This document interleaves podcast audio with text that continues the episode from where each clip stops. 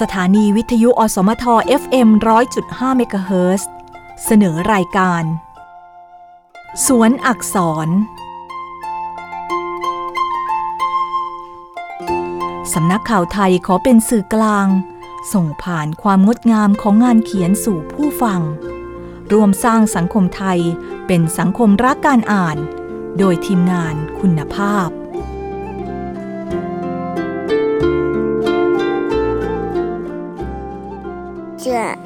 เสื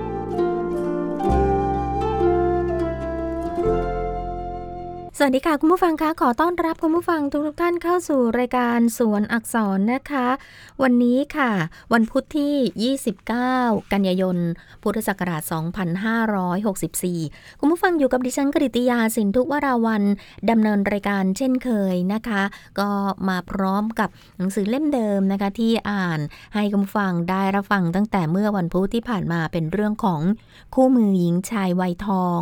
เมื่อคนเราเข้าสู่วัยทอง สภาพร่างกายและสภาพจิตใจย่อมมีการเปลี่ยนแปลง ดังนั้นจึงต้องเตรียมตัวรับมือกับมันอย่างมั่นใจ ซึ่งหนังสือเล่มนี้ก็เป็นหนังสือที่พิมพ์เป็นครั้งที่สองแล้วนะคะ เขียนโดยคุณจิรพัฒน์สมบุญทรัพย์ค่ะคุณผู้ฟัง ในสัปดาห์ที่ผ่านมาเนี่ยนะคะดิฉันก็อ่านเรื่องราวเกี่ยวกับเรื่องของอมะเร็งนะคะ โดยเฉพาะมะเร็งเต้านมนะคะ ซึ่งวันนี้เราก็จะมาต่อกันนะคะกับ หัวข้อนี้ค่ะเนื้องอกหรือว่ามะเร็งปากมดลูกนะคะ ก่อนที่จะไปหัวข้อเรื่องของผู้ชายวัยทองนะคะ ก็มาติดตามพร้อม ๆ กันเลยค่ะผู้หญิงเป็นเนื้องอกหรือมะเร็งปากมดลูกกันมาก ในช่วงวัยทองและวัยสูงอายุ บางคนก็เป็นตั้งแต่อายุยังน้อยในวัยเจริญพันธุ์ เราควรมารู้จักกับเนื้องอกหรือว่ามะเร็งปากมดลูกกัน เนื้องอกในมดลูกต่างจากมะเร็งมดลูก ก็คือ อาจจะมีก้อนเดียวหรือว่ามีหลายก้อน แต่ไม่มีการแพร่กระจายลุกลามไปที่อื่น ซึ่งต่างไปจากมะเร็งที่แพร่เร็วมาก เนื้องอกนั้นเพียงแต่ทำให้มีอาการเลือดออกผิดปกติ ปัสสาวะบ่อย มีอาการปวดท้องน้อย การรักษาบางรายไม่ต้องผ่าตัด กินแต่ยาให้ก้อนเนื้อยุบลง แต่บางรายมี ก้อนขนาดใหญ่ หรือมีหลายก้อน ก็ต้องผ่าตัดเอาก้อนเนื้องอกออกไป ซึ่งอยู่ในดุลยพินิจของแพทย์ ในขณะที่มะเร็งปากมดลูกในระยะเริ่มแรก จะมีอาการเลือดออกผิดปกติ โดยที่ไม่ใช่ประจำเดือนออกมาในลักษณะเป็นน้ำใส ๆ หรือมีเลือดปนออกมา ในรายที่เป็นมากอาจจะมีเศษเนื้อหลุดออกมา มีอาการปวดท้องน้อย แต่อาการเลือดออกผิดปกติไม่ใช่อาการของมะเร็งเสมอไป อาจจะเกิดจากระดับฮอร์โมนผิดปกติก็ได้ หรือเกิดจากการอักเสบทางที่ดีอย่าทิ้งนอนใจคิดว่ามีอาการผิดปกติเพียงเล็กน้อย ควรรีบไปให้แพทย์ตรวจสอบ เบื้องต้นก็คือตรวจภายในและทำแป๊บสเมีย ตรวจภายในและการตรวจแป๊บสเมียเป็นอย่างไร ในรายที่สงสัยจำเป็นต้องตรวจภายในอวัยวะเพศ เพื่อดูขนาดและรูปร่างของมดลูก ควรเตรียมตัวไปตรวจ ในช่วงที่หมดประจำเดือนแล้ว สูตินารีแพทย์จะสวมถุงมือ สอดนิ้วเข้าไป แตะดูผนังช่องคลอด ดูก้าดูก้อนเนื้อหรือเลือดอาจจะมีเศษติดออกมาด้วย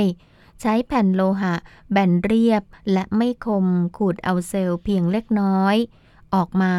ทำแป๊บสเมียก็คือการป้ายลงบนแผ่นกระจกใสเรียกว่าแผ่นสไลด์ แล้วส่งไปตรวจที่ห้องปฏิบัติการนาน เป็นนับสัปดาห์กว่าจะรู้ผล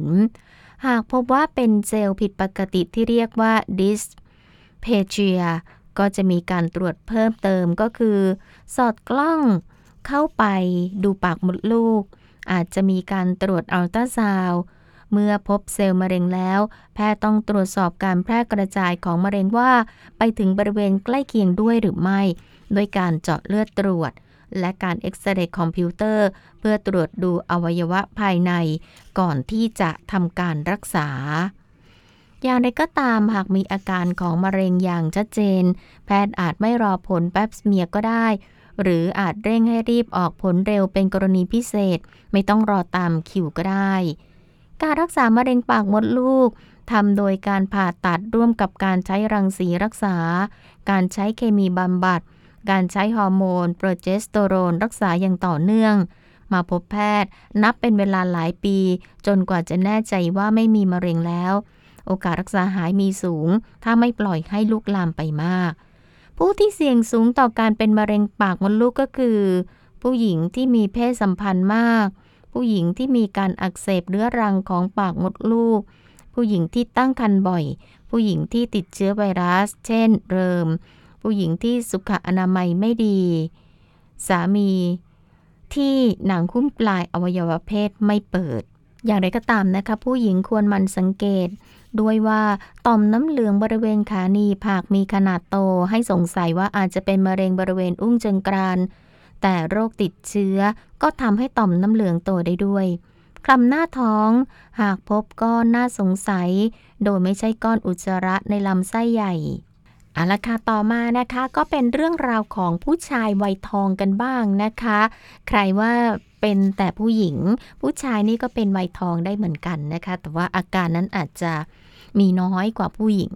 ก็ว่าได้นะเพราะว่าเมื่อสัปดาห์ที่แล้วเนี่ยก็ได้อ่านใช่ไหมคะ คุณผู้ฟังว่าเเรื่องของวัยทองในอาการเนี่ยผู้หญิงจะมีมากกว่าผู้ชาย เนื่องจากว่า พอผู้หญิงช่วงวัยทองแล้วฮอร์โมนเขาก็จะหมดทันทีไปเลย แต่ผู้ชายเขาจะค่อยๆหมดฮอร์โมนเขาจะค่อย ๆ หมด เพราะฉะนั้นอาการเขาก็จะไม่เป็นมากเหมือนกับผู้หญิงนะคะ ก็มาติดตามกันเลยนะคะสำหรับผู้ชายวัยทองค่ะ ในผู้ชายและผู้หญิงการควบคุมฮอร์โมนเพศจะเกิดขึ้นที่สมอง โดยเฉพาะบริเวณที่เรียกว่าต่อมไฮโปทาลามัสในผู้ชายเมื่อต่อมดังกล่าวตรวจพบว่าระดับของฮอร์โมนเพศชาย เทสโทสเตอโรนมีไม่เพียงพอ ต่อมไฮโปทาลามัสจะส่งข้อมูลดังกล่าวไปยังต่อมใต้สมอง เมื่อต่อมใต้สมองรับข้อมูลก็จะปล่อยฮอร์โมน ไปกระตุ้นฮอร์โมนอีกต่อหนึ่ง ก็ส่งผลให้ในลูกอัณฑะผลิตฮอร์โมนเพศชายเทสโทสเตอโรน เพิ่มขึ้น หากอัณฑะเสื่อมลง เช่น จากวัยทอง วัยชารา ก็จะสร้างฮอร์โมนได้น้อยลง ผู้ชายวัยทองจะประสบปัญหานี้ที่อายุประมาณ 50 ปีนะคะ เรียกว่าภาวะการมีฮอร์โมนเพศต่ำค่ะ ตัว Leydig cells สร้างฮอร์โมนเพศชายเทสโทสเตอโรน และสร้างฮอร์โมนเพศหญิงเอสโตรเจนในปริมาณน้อย และสร้างฮอร์โมนโปรเจสเตอโรน ทั้งหมดเป็น steroid hormone นะคะ ซึ่งก็จะอยู่ในรูปของอิสระเพียงเล็กน้อยเท่านั้น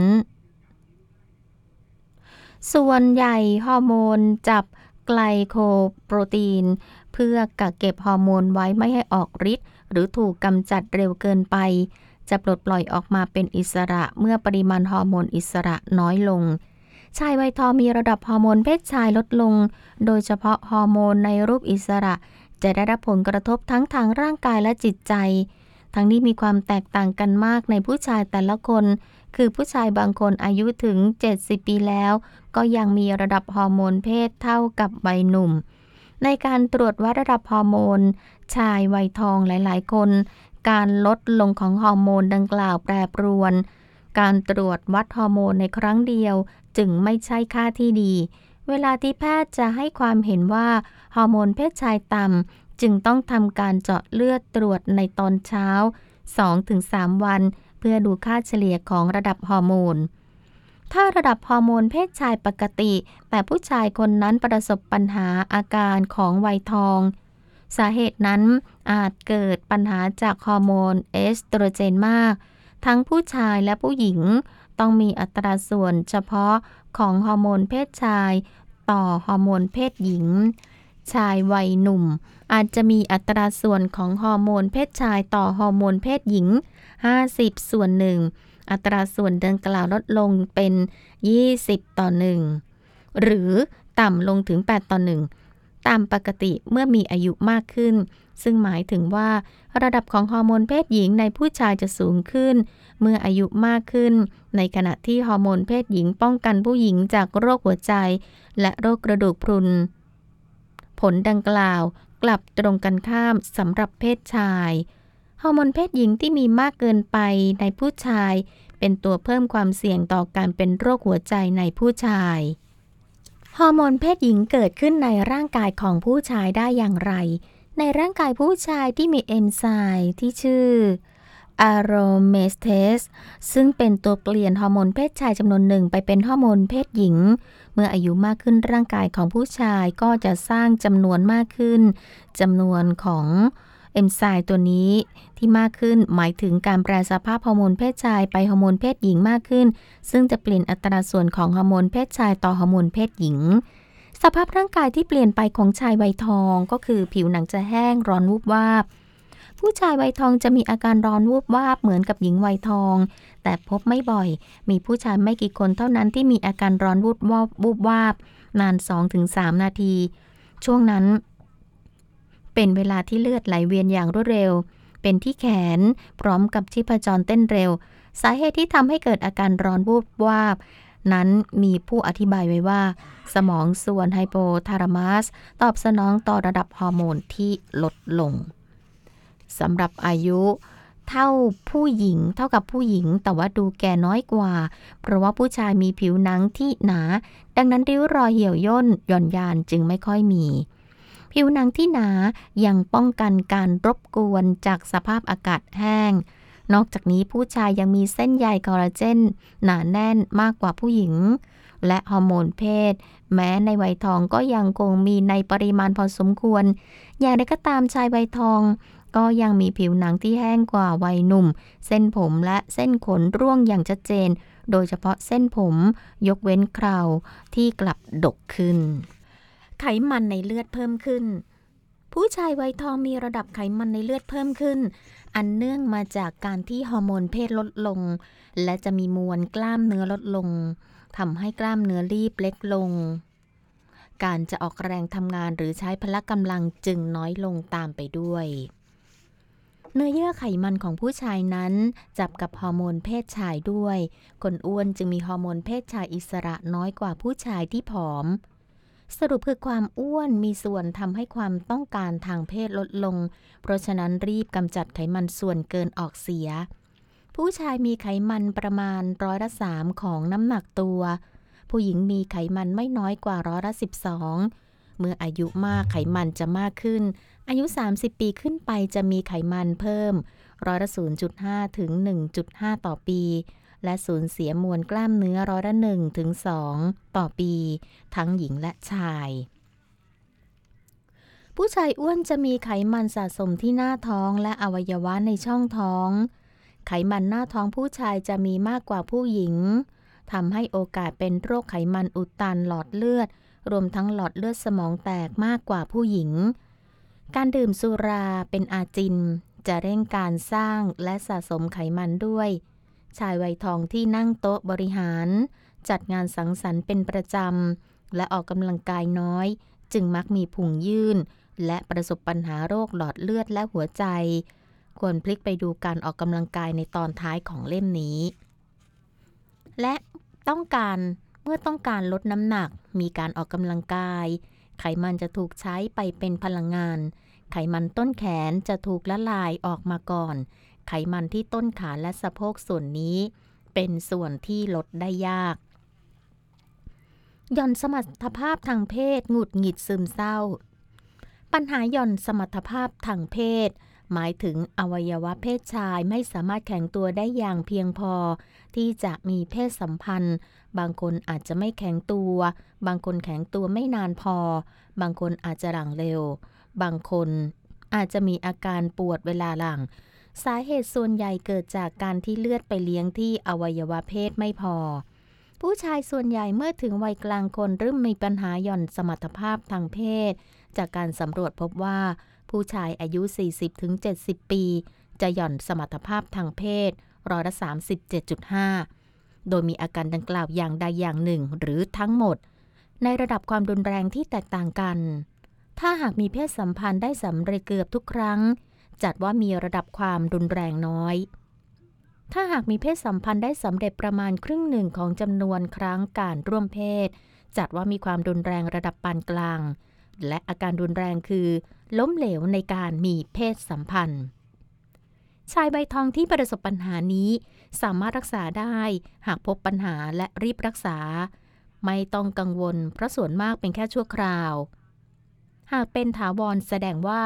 อาจจะมีปัญหาทางด้านจิตใจ หรือทางร่างกาย หากมีอาการดังกล่าวนานเกิน 2 เดือน หรืออาการเกิดซ้ำ ควรปรึกษาแพทย์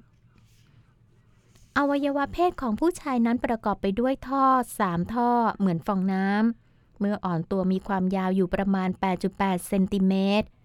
เมื่อได้รับการกระตุ้น เลือดจะเข้าท่อฟองน้ำทำให้มันสามารถขยายได้มากถึง 7 เท่า ทำให้อวัยวะเพศใหญ่ขึ้น และแข็งตัวขึ้น และมีความยาว 12.9 เซนติเมตรตราบเท่าที่ยังมีการตื่นเต้นทางเพศอวัยวะก็จะแข็งตัว ผู้ชายวัยทองที่หย่อนสมรรถภาพทางเพศควรปฏิบัติอย่างไร 1. เมื่อพบแพทย์และรู้ว่าเป็นโรคนี้แล้ว ให้ปฏิบัติตามคำแนะนำของแพทย์ อาจได้รับฮอร์โมน ถ้าฮอร์โมนน้อยมากจริง ๆ และไม่มีโรคต้องห้าม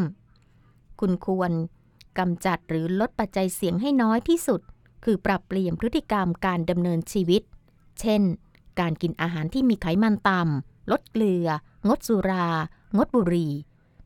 ด้วยจะมีผลดีอย่างยิ่ง 2. หากเกิดจากจิตใจให้ลองสังเกต หากอวัยวะเพศแข็งตัวระหว่างนอนหลับหรือแข็งตัวในตอนเช้า แสดงว่ามีปัญหาจากจิตใจ ควรปรึกษาแพทย์ 3. หากไม่ได้เกิดจากการขาดฮอร์โมนเพศ ต้องการใช้ยาในการรักษา ควรปรึกษาแพทย์ มีทั้งยากิน ยาฉีด หรือยาสอด ทีนี้มาดูเรื่องของโรคกระดูกพรุนกันบ้างนะคะ ในผู้ชายวัยทองค่ะ ผู้ชายวัยทองเป็นโรคกระดูกพรุนได้เช่นเดียวกับหญิงวัยทอง แต่ความรุนแรงน้อยกว่า เพราะฮอร์โมนเทสโทสเตอโรนไม่มีบทบาทต่อมวลกระดูก มากเท่าฮอร์โมนเพศหญิง เอสโตรเจน จากการสำรวจพบว่า ผู้ชายวัยทอง ประสบปัญหากระดูกพรุนน้อยกว่าผู้หญิงร้อยละห้าสิบการได้รับฮอร์โมนเพศชายทดแทน สามารถเพิ่มความหนาแน่นของมวลกระดูกได้ ร่วมกับการใช้ยารักษาโรคกระดูกพรุน มาดูเรื่องของต่อมลูกหมากโตนะคะ ผู้ชายส่วนมากจะไม่มีอาการของต่อมลูกหมาก จนกระทั่งอายุย่างเข้า 50 ปี โดยเฉพาะเมื่ออายุ 60 ปี จะเริ่มมีปัญหาทางต่อมลูกหมาก เช่น มะเร็งต่อมลูกหมาก ต่อมลูกหมากโต ต่อมลูกหมากอักเสบ แต่หากว่ามันสังเกตตนเอง และมีการตรวจต่อมลูกหมากเป็นประจำทุกปี จะช่วยให้การวินิจฉัยโรคได้เร็วขึ้น และรักษากลับมาเป็นปกติได้ เชื่อว่าอายุที่เพิ่มมากขึ้น มีการเปลี่ยนแปลงฮอร์โมนเพศชายน้อยลง แต่ระดับเอสโตรเจนเท่าเดิม สัดส่วนของเอสโตรเจนกับเทสโทสเตอโรนที่เปลี่ยนไป ชักนำให้เกิดต่อมลูกหมากโตในสุนัข เชื่อว่าในคนก็เป็นสาเหตุหนึ่ง ที่เป็นตัวกระตุ้นทำให้ต่อมลูกหมากโตขึ้น แต่ก็ยังไม่เป็นที่แน่ชัดนักว่า เกิดจากสาเหตุใดบ้าง ขนาดของต่อมลูกหมากจะเริ่มโตเพิ่มขึ้นเมื่ออายุ 50 ปี ซึ่งพบว่าโดยเฉลี่ยจะหนัก 35-45 กรัม และขยายมากขึ้นอีกตามอายุประมาณว่า ผู้ชาย4ใน5คน จะมีต่อมลูกหมากโตเมื่ออายุ 80 ปี และขยายมากกว่าเดิมถึง 100 ถึง 200เปอร์เซ็นต์แต่ไม่ใช่ว่าทุกคนที่มีต่อมลูกหมากโต จะมีอาการปัสสาวะลำบาก และต้องรักษาทุกราย จากสถิติพบว่าประมาณร้อยละ25 ของผู้ชายที่มีอายุมากกว่า 60 ปีขึ้นไป จำเป็นต้องรับการรักษา ส่วนผู้ที่มีต่อมลูกหมากโตแต่ไม่มีอาการ และไม่มีผลเสียต่อไต ก็ไม่จำเป็นต้องรักษาต่อมลูกหมากเป็นอวัยวะหนึ่งของระบบสืบพันธุ์ของผู้ชาย ประกอบไปด้วยกล้ามเนื้อและต่อม ผลิตน้ำหล่อเลี้ยง เชื้ออสุจิ ที่เรียกว่าซีเมนต์เป็นอวัยวะอยู่ในอุ้งเชิงกรานของผู้ชาย มีขนาดความกว้าง 3-4 เซนติเมตร ยาว 4-6เซนติเมตร และหนา 2-3เซนติเมตร น้ำหนักประมาณ 20 กรัม ต่อมลูกหมากมีเนื้อคล้ายเนื้อหมาก และยังมีขนาดใกล้เคียงกันด้วย อยู่ตรงบริเวณคอกระเพาะ ปัสสาวะ โดยหุ้มอยู่รอบท่อปัสสาวะหลังกระดูก หัวหนาวและข้างหน้าของทวารหนัก จึงจึงสามารถตรวจดูความผิดปกติจากทางทวารหนักได้ ต่อมลูกหมากจะต้องได้รับการหล่อเลี้ยงจากฮอร์โมนเพศชายที่เรียกว่าเทสโทสเตอโรน ซึ่งสร้างมาจากอัณฑะนั่นเองค่ะ ทีนี้มาดูอาการของโรคนะคะ เนื่องจากต่อมลูกหมาก หุ้มอยู่รอบท่อปัสสาวะ เมื่อต่อมลูกหมากโตจึงกดเบียดลงไปบนท่อปัสสาวะทำให้ปัสสาวะออกไม่สะดวก และมีอาการดังต่อไปนี้ อาการของผู้ป่วยที่มีโรคต่อมลูกหมาก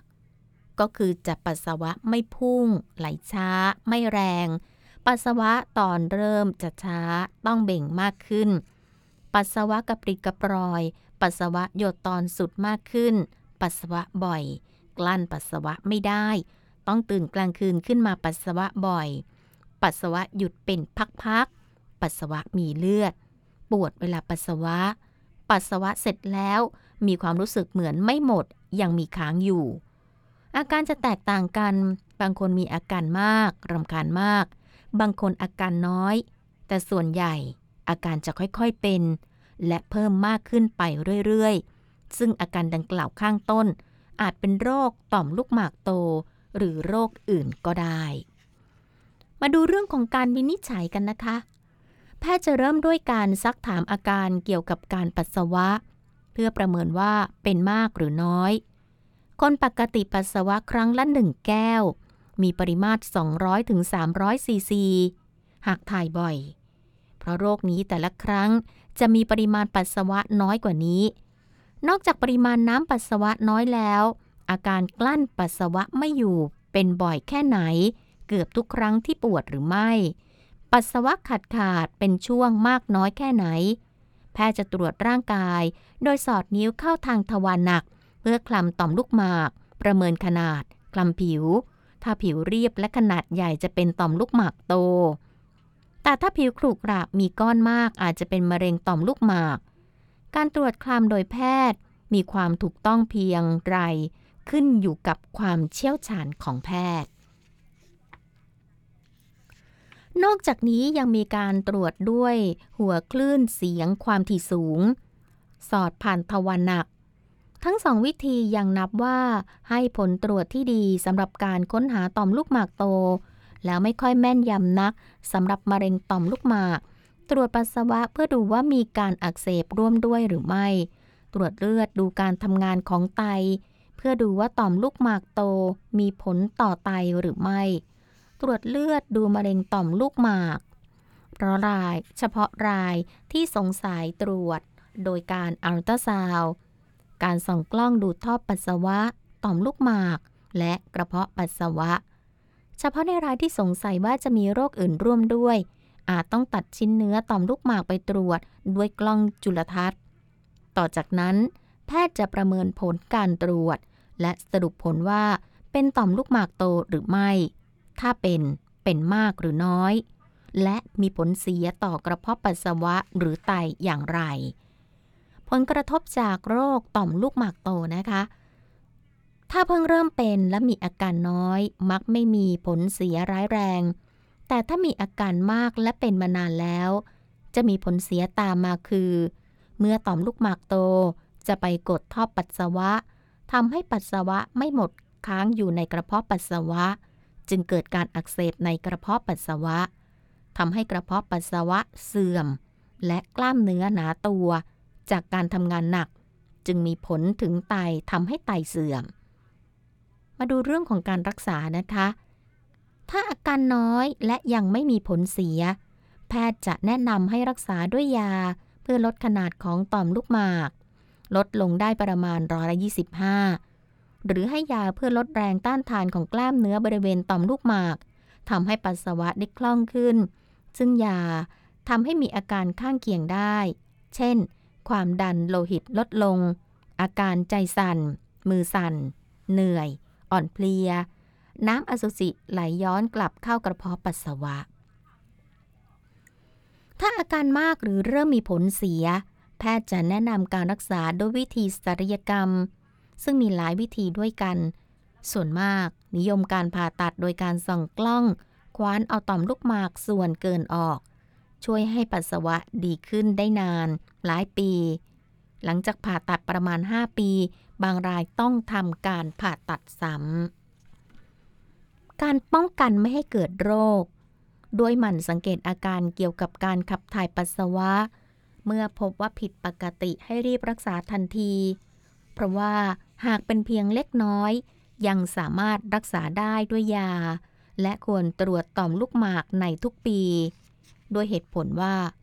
เนื่องจากต่อมลูกหมากโตระยะแรกจะไม่มีอาการ การตรวจพบระยะเริ่มต้น จะทำให้การรักษาได้ผลดี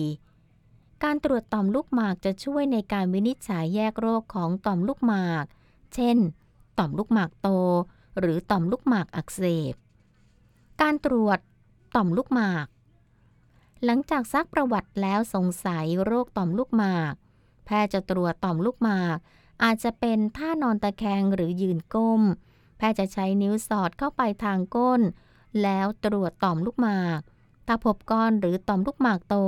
แพทย์จะส่งปรึกษาแพทย์เฉพาะทางทีนี้มาดูมะเร็งต่อมลูกหมากกันบ้างนะคะคุณผู้ฟังคะ มะเร็งต่อมลูกหมากในระยะเริ่มต้น ไม่แสดงอาการใด ๆ ให้ทราบ และขนาดของต่อมลูกหมากไม่โตขึ้นเสมอไป การตรวจคลำทวารหนักมีโอกาสผิดพลาดได้ หากแพทย์ไม่ชำนาญ แต่ก็ยังดีกว่าการที่ไม่ได้ตรวจคลำเลย แม้แต่วัยที่เข้าสู่สภาวะเสี่ยงแล้วนะคะ เมื่อมะเร็งลามไปถึงด้านในของต่อมลูกหมาก และไปบริเวณใกล้เคียงแล้ว จะแสดงอาการให้เห็นก็คือ อาการต่อมลูกหมากขนาดโตขึ้น ปัสสาวะลำบากกระปริดกระปรอยทำให้ต้องถ่ายบ่อย ปัสสาวะไหลออกช้า มีเลือดปนอยู่ในปัสสาวะ ปวดท้องช่วงล่าง ปวดโคนอวัยวะเพศ ควรรีบไปพบแพทย์ทันที แพทย์จะตรวจคลำดูความผิดปกติของลูกหมาก โดยสอดนิ้วเข้าทางทวารหนัก หากพบต่อมลูกหมากโต ผิวไม่เรียบมีก้อนแข็ง ก็จะใช้กล้องไมโครสโคป ดึงเอาเนื้อเยื่อชิ้นเล็ก มาตรวจด้วยกล้องจุลทรรศน์ บางครั้งคลำไม่พบก้อนผิดปกติ ก็ใช้เครื่องอันตราซาวสอดเข้าไปทางทวารหนัก ดูความผิดปกติ ซึ่งให้ความแม่นยำร้อยละ 60 การเจาะเลือดหาสารบ่งบอกมะเร็งต่อมลูกหมาก เรียกว่า prostatic acid phosphatase ช่วยยืนยันว่าเป็นมะเร็งต่อมลูกหมาก นอกจากนี้อาจจะตรวจดูมะเร็งว่าลุกลามไปถึงตำแหน่งใดบ้าง ด้วยการเอ็กซเรย์ซวงอกและกระดูก การเอ็กซเรย์ดูรูปร่างของไต หลอดไต กระเพาะปัสสาวะ อาจต้องใช้เครื่องมือพิเศษ เช่นเอ็กซเรย์คอมพิวเตอร์หรือ MRI การรักษานั้นหากก้อนมะเร็งมีขนาดเล็ก ยังอยู่ในระยะไม่แพร่กระจาย แพทย์ใช้วิธีผ่าตัดเอาต่อมลูกหมากออก รวมทั้งถุงเก็บน้ำอสุจิ และต่อมน้ำเหลืองในอุ้งเชิงกรานซึ่งการผ่าตัดนั้นจะมีผลต่อสมรรถภาพทางเพศลดลงด้วย อวัยวะเพศไม่แข็งตัวกลั้นปัสสาวะไม่อยู่ ถ้ามะเร็งลุกลามแล้วรักษาด้วยการฉายรังสี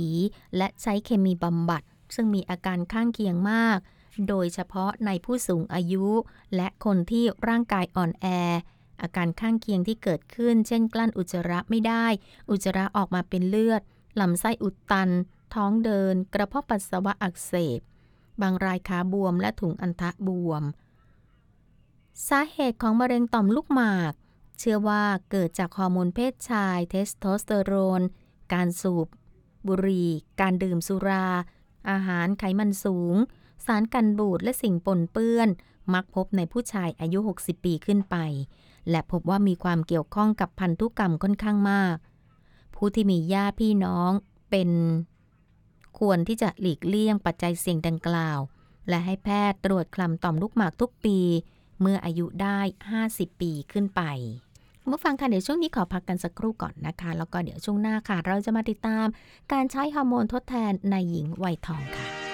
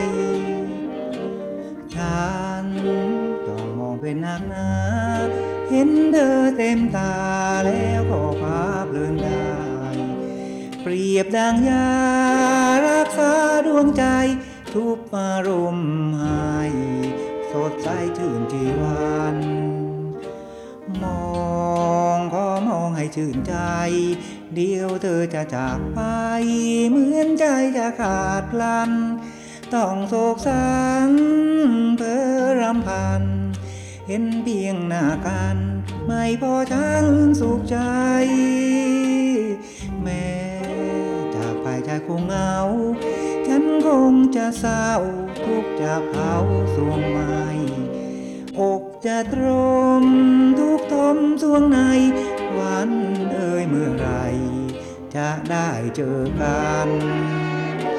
ควันจากไปใจก็หาย ฉันแสนเสียดายคิดไม่ไหวใจสั่น อยากจะเจอเห็นเธอทุกๆวัน เธอกับฉันยังไม่ทันจะพูดจาแม่ตื่นไม่ได้เจอควันขอให้ฉันพบในฝันดีกว่า จะได้พรำนำคำนำพาฝันคงเพลินกว่า อาจหาสุขด้วยกันเพียงเห็นฉันไม่ชื่นเชยนี่จะโอกเอ๋ยไม่เคยสัมผัสกัน แต่ในฝันสองเรานั้นเนื้อตัวอาจถูกกัน เสพสวรรค์ยังยืน อเธอในฝัน เพราะว่าที่นั่นฝันร่วมกันคงชื่น อยากจะฝัน เห็นกันทุกวันคืน ฝันดีกว่าตื่น สดชื่นสุขใจ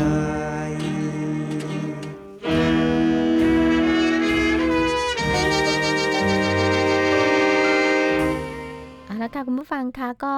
กลับมาติดตามกันนะคะกับหนังสือเรื่องของคู่มือหญิงชายวัยทองนะคะหลังจากที่พักฟังเพลงเป็นที่เรียบร้อยแล้ว ช่วงนี้นะคะเราจะมาติดตามการใช้ฮอร์โมนทดแทนในหญิงวัยทองกันค่ะโรคของหญิงวัยหมดประจำเดือน สามารถรักษาได้ ความจริงแล้วเมื่อถึงวัยหญิง ผู้หญิงทุกคนควรปรึกษาแพทย์ แม้จะยังไม่มีอาการผิดปกติในเรื่องอาการร้อนวูบวาบ แต่ก็ควรจะนึกถึงภาวะแคลเซียมสลายออกจากกระดูกอย่างรวดเร็ว ซึ่งเราควรจะหาทางป้องกันด้วยการกินแคลเซียมให้ได้ 1,000 ถึง 1,500 มิลลิกรัม และควรวัดความหนาแน่นของกระดูกไว้ด้วย เพราะระยะเบื้องต้นของโรคกระดูกพรุนนั้น ไม่ได้แสดงอาการอะไรออกมาเลยสำหรับวัยหญิงวัยทองที่มีอาการผิดปกติบ้าง แต่อยากสาวอยู่ อยากสวยเต่งตึง แพทย์อาจจะให้ใช้ฮอร์โมนทดแทนเพื่อลดอาการไม่สบายต่างๆ ปัจจุบันการใช้ฮอร์โมนทดแทนสำหรับสตรีวัยทองมีหลากหลายวิธี ซึ่งการจะใช้วิธีใดขึ้นอยู่กับความเหมาะสมในหญิงแต่ละคน รูปแบบการใช้ฮอร์โมนก็คือใช้ฮอร์โมนเอสโตรเจนอย่างต่อเนื่อง ใช้ฮอร์โมนเอสโตรเจนเป็นรอบ ใช้ฮอร์โมนเอสโตรเจนเป็นรอบ และฮอร์โมนโปรเจสเตอโรนในครึ่งหลังของรอบเดือน ใช้ฮอร์โมนเอสโตรเจนอย่างต่อเนื่อง และฮอร์โมนโปรเจสเตอโรนเป็นรอบๆ ใช้ฮอร์โมนเอสโตรเจน และฮอร์โมนโปรเจสเตอโรนอย่างต่อเนื่อง มันก็มีหลากหลายวิธีนะคะสำหรับเรื่องของผู้หญิงวัยทองนะคะ ทีนี้มาดูฮอร์โมนแอนโดรเจนกันบ้างนะคะสำหรับยาฮอร์โมนแอนโดรเจน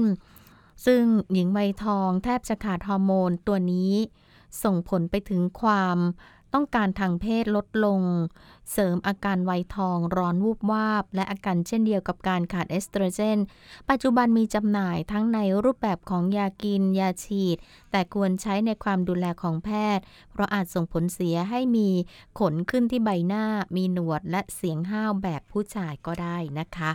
อันนี้ก็เป็นเกร็ดความรู้ต่างๆนะคะทีนี้เราจะมาดูเรื่องของ การใช้ฮอร์โมนทดแทนในชายวัยทองกันบ้าง มีหญิงแล้วก็ต้องมีชายนะคะ ยาฮอร์โมนเทสโทสเตอโรนเหมาะสำหรับผู้ที่มีระดับฮอร์โมนเทสโทสเตอโรนในเลือดต่ำก่อนใช้ แพทย์ก็จะเจาะเลือดดูระดับฮอร์โมนในตอนเช้า ประมาณ 3 ครั้ง เพราะปริมาณไม่ค่อยคงที่ จึงต้องหาค่าเฉลี่ย หากพบว่าฮอร์โมนเพศต่ำจึงจะรักษาด้วยฮอร์โมน แล้วก็ต้องไม่ใช่ฮอร์โมนต่ำ เพราะว่าเป็นโรคเกี่ยวกับต่อมใต้สมองส่วนหน้าด้วย ผลการรักษาพบว่าผู้ชายวัยทองหรือฮอร์โมนเพศต่ำจะมีกิจกรรมทางเพศมากขึ้น หลังน้ำอสุจิได้ดีขึ้น มารู้จักกับฮอร์โมนที่ใช้รักษาในชายวัยทองกันนะคะมี 3 รูปแบบด้วยกันก็คือ 1. ชนิดฉีดเข้ากล้ามเนื้อ มีประสิทธิภาพสูง ออกฤทธิ์ได้รวดเร็ว แต่ระดับฮอร์โมนเพศชายไม่ค่อยคงที่ จะเปลี่ยนแปลงขึ้นขึ้นลงลง ต้องฉีดทุก 2 สัปดาห์ และมีอาการข้างเคียงบ่อย 2. ชนิดแปะที่ผิวหนังทั่วไป อีกแบบหนึ่งจะแปะติดถุงอันทะ ซึ่งระดับฮอร์โมนเพศจะไม่ค่อยสม่ำเสมอเช่นกัน และต้องติดผิวหนังทุก 1-2 วัน สร้างความรำคาญโดยเฉพาะเวลาที่เหงื่อออก เกิดการอับชื้นหรือคันผิวหนัง หรืออาจจะแพ้ยาได้ด้วย 3 ชนิดกินนะคะ ซึ่งเป็นที่นิยมกันมากกว่ารูปแบบอื่น ๆ สะดวกสามารถปรับปริมาณยาให้เหมาะสมในผู้ชายแต่ละคน มีผลข้างเคียงของยาน้อย ระดับฮอร์โมนค่อนข้างคงที่ ชนิดที่ไม่มีผลเสียต่อตับนะคะ ก็ฮอร์โมนนี้แหละค่ะจะไปออกฤทธิ์ที่สมองส่วนกลางทำให้มีความต้องการทางเพศเพิ่มขึ้นนะคะ ภายหลังได้รับยา 3-4 สัปดาห์ แล้วก็ได้มีการใช้ตัวยานี้รักษาผู้ชายที่มีฮอร์โมนเพศต่ำเป็นเวลานาน 10 ปี ปรากฏว่าไม่มีพิษต่อตับและระบบเลือดแต่ประการใด และไม่ทำให้เป็นต่อมลูกหมากโตอีกด้วย ข้อห้ามสำหรับผู้ชายที่มีโรคต่อไปนี้ห้ามใช้ฮอร์โมนเพศก็คือ คนที่เป็นมะเร็งต่อมลูกหมาก คนที่เป็นมะเร็งเต้านม หากเป็นต่อมลูกหมากโตควรปรึกษาแพทย์ก่อน อาจจะใช้ฮอร์โมนเพศได้ เพราะฉะนั้นก่อนจะใช้ฮอร์โมนไม่ว่าจะเป็นชนิดฉีด ชนิดแปะหรือชนิดกิน ผู้ชายวัยทองควรไปพบแพทย์ และรับการตรวจร่างกาย เพื่อให้แน่ใจว่าเป็นโรคต้องห้ามดังกล่าว หลังการใช้ฮอร์โมนเพศไป 6 เดือน แพทย์จะนัดตรวจดูการตอบสนองต่อยา ดูอาการข้างเคียงที่เกิดขึ้น และตรวจกล่ำต่อมลูกหมาก หากหาระดับสาร PHA ในเลือด หากผลออกมาปกติทุกอย่าง ก็นัดตรวจร่างกายแบบนี้ทุกปี ปีละครั้ง อย่างไรก็ตามผู้ชายใบทองควรตรวจกลัมลูกอัณฑะเดือนละครั้งด้วยค่ะ มาดูผลิตภัณฑ์บำรุงผิวไวทองนะคะ ไวทองนั้นผิวเหี่ยวย่นชัดเจนมากขึ้น ความยืดหยุ่นลดลง ผิวหนังบางลงและแห้ง เพราะการสร้างไขมันลดลง อันเนื่องมาจากฮอร์โมนเพศลดลง อาการของความแก่ชราจึงชัดเจน เกิดความระคายเคือง คัน และอักเสบได้ง่าย และการใช้เครื่องสำอางให้เหมาะสมกับวัยและสภาพผิวหนัง ช่วยให้ผิวพรรณอ่อนวัยมีความนุ่มนวล ซึ่งก็ต้องใช้เป็นประจำทุกวัน สารต่างๆ ที่ใส่ลงไปในเครื่องสำอางบำรุงผิว ช่วยทำให้เกิดผลอย่างไรต่อผิวหนัง และควรเลือกชนิดใดมาใช้นั้น ลองมาดูคุณสมบัติของสารที่ใส่ลงไป ซึ่งแบ่งออกเป็นกลุ่มได้ดังนี้ ผลิตภัณฑ์บำรุงผิวให้ความชุ่มชื้นนะคะ ก็ได้แก่กรดแลคติก ยูเรีย กรดอะมิโน กลีเซอรอลซอร์บิทอลกรดไฮยา ลูโรนิก คอลลาเจน อีลาสติน DNA ก็จะทำให้เป็นแผ่นฟิล์มบางเคลือบผิวหนัง ป้องกันการสูญเสียน้ำหรือความชื้นออกจากผิวหนังได้ สารบางชนิดดูดความชื้นจากบรรยากาศบริเวณผิวหนังให้มาติดอยู่ ซึ่งทำให้บางยี่ห้อสร้างอาการคันหน้ายุบยิบค่ะ 2. ผลิตภัณฑ์บำรุงผิวทดแทนไขมันได้แก่ซิลิโคนกรดไขมัน น้ำมันจากธรรมชาติ สารไฮโดรคาร์บอน ไตรกลีเซอไรด์ wax phospholipid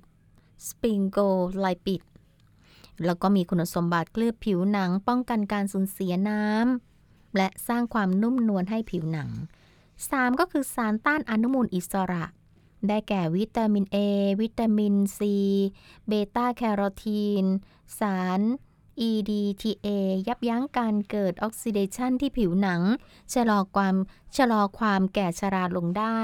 แต่การได้รับโดยการกินจากอาหารหรืออาหารเสริม จะมีประสิทธิภาพชะลอความชราได้ดีกว่าใช้เครื่องสำอาง ที่มีสารต้านอนุมูลอิสระ 4. ฮอร์โมน ได้แก่ฮอร์โมนเอสโตรเจนนะคะ ก็ช่วยในการรักษาคอลลาเจน และเสริมสร้างอิลาสติน หญิงวัยทองที่ได้รับฮอร์โมน หากใช้เครื่องสำอางกลุ่มนี้ จะไม่ได้รับประโยชน์เพิ่มจากฮอร์โมนที่เติมลงไป เครื่องสำอางประเภทนี้จึงเหมาะกับคนที่ไม่ได้รับฮอร์โมนจากแพทย์ 5. มีตัวพาเข้าสู่เนื้อเยื่อ เช่น ไลโปโซม ช่วยเพิ่มประสิทธิภาพการเสริมสร้างความชุ่มชื้น ให้ไปสู่ชั้นผิวหนังเป้าหมาย 6. กระตุ้นการผลัดเซลล์ เช่นสาร AHA จากผลไม้ เช่น ส้ม มะนาว อ้อย ควรเริ่มใช้ปริมาณต่ำก่อน จึงใช้ยี่ห้อที่มีส่วนผสม AHA มาก ทางนี้เพื่อป้องกันการระคายเคืองต่อผิวหนัง 7. ผลิตภัณฑ์ทำความสะอาดผิวอย่างอ่อน ซึ่งจะมีส่วนประกอบอื่นๆมากมายนะคะ ซึ่งก็เหมาะสำหรับผิวซึ่งแห้ง ระคายเคืองง่ายของหญิงวัยทองค่ะ มาดูครีมกันแดดกันนะคะ ครีมกันแดดที่ดีควรจะมีสารกันรังสี UV UVA แล้วก็รังสี UVB นะคะ ก็พบบ่อยในครีมกันแดดทั่ว ๆ ไปค่ะ ส่วนที่กันได้เฉพาะรังสี UVB นะคะ ก็จะมี เยอะแยะมากมายเช่นเดียวกันนะคะ กับสารก็เลือกกันดูนะคะว่าเอ่อเราเหมาะกับประเภทไหนนะคะเขาบอกว่าเวลาที่จะเลือกใช้ก็ลองดูส่วนผสมด้วยนะคะว่าถ้าต้องใช้อยู่ในแดดแรงก็ควรที่จะต้องมี SPF มากกว่า 15 ตอนนี้ก็มี SPF 30 ให้เลือกใช้ด้วย ถ้าหากต้องโดนน้ำหรือว่ามีเหงื่อออกมากๆ ก็ควรที่จะเลือกใช้ชนิดกันน้ำค่ะ ดูเรื่องของการแต่งหน้า ขั้นตอนการแต่งหน้าเริ่มจากล้างเครื่องสำอางบนใบหน้า เช็ดด้วย Deep Cleanser แล้วก็ล้าง หลังล้างหน้าใช้โทนเนอร์ที่เหมาะกับสภาพผิว เช็ดกระชับรูขุมขน ใช้ครีมบำรุงผิว นวดจนเนื้อครีมซึมสู่ผิวหนังดี ใช้รองพื้นบางจุดเฉพาะที่ต้องการลบรอยดำรอยแผลเป็น แล้วก็ใช้แป้งฝุ่นทาให้ทั่ว ช่วยให้ผิวเนียน และซับความมันจากครีมบำรุงผิว อย่าใช้รองพื้นตรงบริเวณรอยย่น รวมทั้งอย่าทาแป้งหนาบริเวณรอยย่น จะทำให้รอยย่นชัดเจนขึ้นไปอีก ขณะแต่งหน้าหากมีเหงื่อที่จมูก ให้ใช้หลังมือซึ่งปกติจะแห้งและสามารถซับเหงื่อได้ เวลาแต่งหน้าแต่งดวงตาจมูกและปาก อย่าได้แยกเขี้ยว ยิงฟัน ดึงตาล่างทำหน้าตาหน่าเกลียดอย่างที่หลาย ๆ คนชอบทำที่ถูกต้องให้ยิ้มน้อย ๆ แล้วก็แต่งหน้าออกมาจะดูดีค่ะ คนที่รูปหน้าไข่จะแต่งหน้าได้ง่าย คนหน้าเหลี่ยม หน้ากลม หน้ายาว หน้ารูปหัวใจ ควรใช้การปัดแก้มเน้นรูปแก้มและใบหน้าให้เป็นรูปไข่ และใช้แป้งสีเข้ม ทาบริเวณส่วนที่ต้องการให้มองไม่ค่อยเห็น เช่น ทาตรงคางของคนรูปหน้าเหลี่ยม ใช้ไฮไลท์ตรงบริเวณที่ต้องการให้สว่าง เช่น ทาคางของคนรูปหน้ากลม เป็นวิธีการแต่งหน้าให้รูปหน้าดูคล้ายรูปไข่และสวยงามทางนี้ควรที่จะเลือกเฉดสีให้เหมาะสมกับบุคลิกของตนเองด้วยนะคะ ผิวหนังผู้หญิงบางกว่าผู้ชายทำให้ผู้หญิงประสบปัญหาผิวแห้งมากกว่าปกติผิวหนังประกอบไปด้วยน้ำและน้ำมันในอัตราส่วนที่แตกต่างกันไป ผิวหนังชั้นนอกสุดเป็นเซลล์ที่ตายแล้วรอที่จะหลุดออก ควรมีน้ำร้อยละสิบผิวจึงมีน้ำมีนวลและมีน้ำมันธรรมชาติ จากต่อมไขมันมาเคลือบบางๆ เวลาอาบน้ำล้างมือ ความชุ่มชื้นจะหมดไป โดยเฉพาะเมื่อใช้น้ำอุ่น จึงควรรีบทาโลชั่น หากผิวแห้งมากควรเลือกใช้เครื่องสำอางที่มีน้ำมันมาก เพราะว่าจะเก็บความชื้นได้มากกว่านะคะ ส่วนเครื่องสำอางที่มีน้ำมากจะซึมเข้าผิวหนังได้ดี แต่เก็บความชื้นได้ไม่นาน ฝ้ากับหญิงวัยทองฝ้าเป็นภาวะที่เซลล์ของผิวหนังสร้างเม็ดสี ที่อยู่ชั้นล่างสุดของหนังชั้นกำพร้าเพิ่มขึ้นทำให้มีการปล่อยเม็ดสีมากขึ้น บริเวณดังกล่าวจึงมีผื่นสีออกน้ำตาล มักจะพบบริเวณที่สัมผัสแสงแดดเป็นประจำ เช่นโหนกแก้ม จมูก หน้าผาก คาง พบได้ในคนอายุตั้งแต่ 30 ปีขึ้นไป ฝ้ามักเป็นกับหญิงวัยทอง ผู้ชายก็สามารถเป็นโรคฝ้านี้ได้เช่นกัน มักจะพบในคนท้องสำหรับคนท้องเมื่อคลอดบุตรฝืนฝ้าผืนฝ้า ก็จะค่อยๆหายไปเองฝ้าเป็นกับคนที่กินยาคุมกำเนิด แต่จะหายไปเองเมื่อหยุดการใช้ยาคุมกำเนิดนั้น อาจใช้เวลาเป็นสองเท่าของระยะเวลาที่กินยาคุมกำเนิด การใช้ยากันชักที่ทำให้ฮอร์โมนเปลี่ยนแปลงทำให้เกิดฝ้าได้ ฝ้ามักจะเป็นกับคนที่ตากแดด ตอนแสงแดดแรง ในช่วง 9-15 นาฬิกาเป็นประจำ โดยเฉพาะหากไม่มีการป้องกันเช่นทาครีมกันแดดหรือใช้ร่ม และเชื่อว่ากรรมพันธุ์ก็มีส่วนเกี่ยวข้องกับการเกิดฝ้านอกจากนี้ความเครียด สารเคมี น้ำหอม เครื่องสำอาง ก็มีส่วนกระตุ้นให้เกิดฝ้า หรือรอยด่างดำบนใบหน้าได้ ผู้ที่เป็นโรคบางชนิดเช่น เนื้องอกของรังไข่ โรคแอดิสัน ก็อาจจะทำให้หน้าเป็นฝ้าดำได้เช่นกัน บางคนอาจเกิดฝ้าโดยไม่ทราบสาเหตุก็ได้ค่ะเอาละค่ะคุณผู้ฟังคะดูเวลาแล้วนะคะ ก็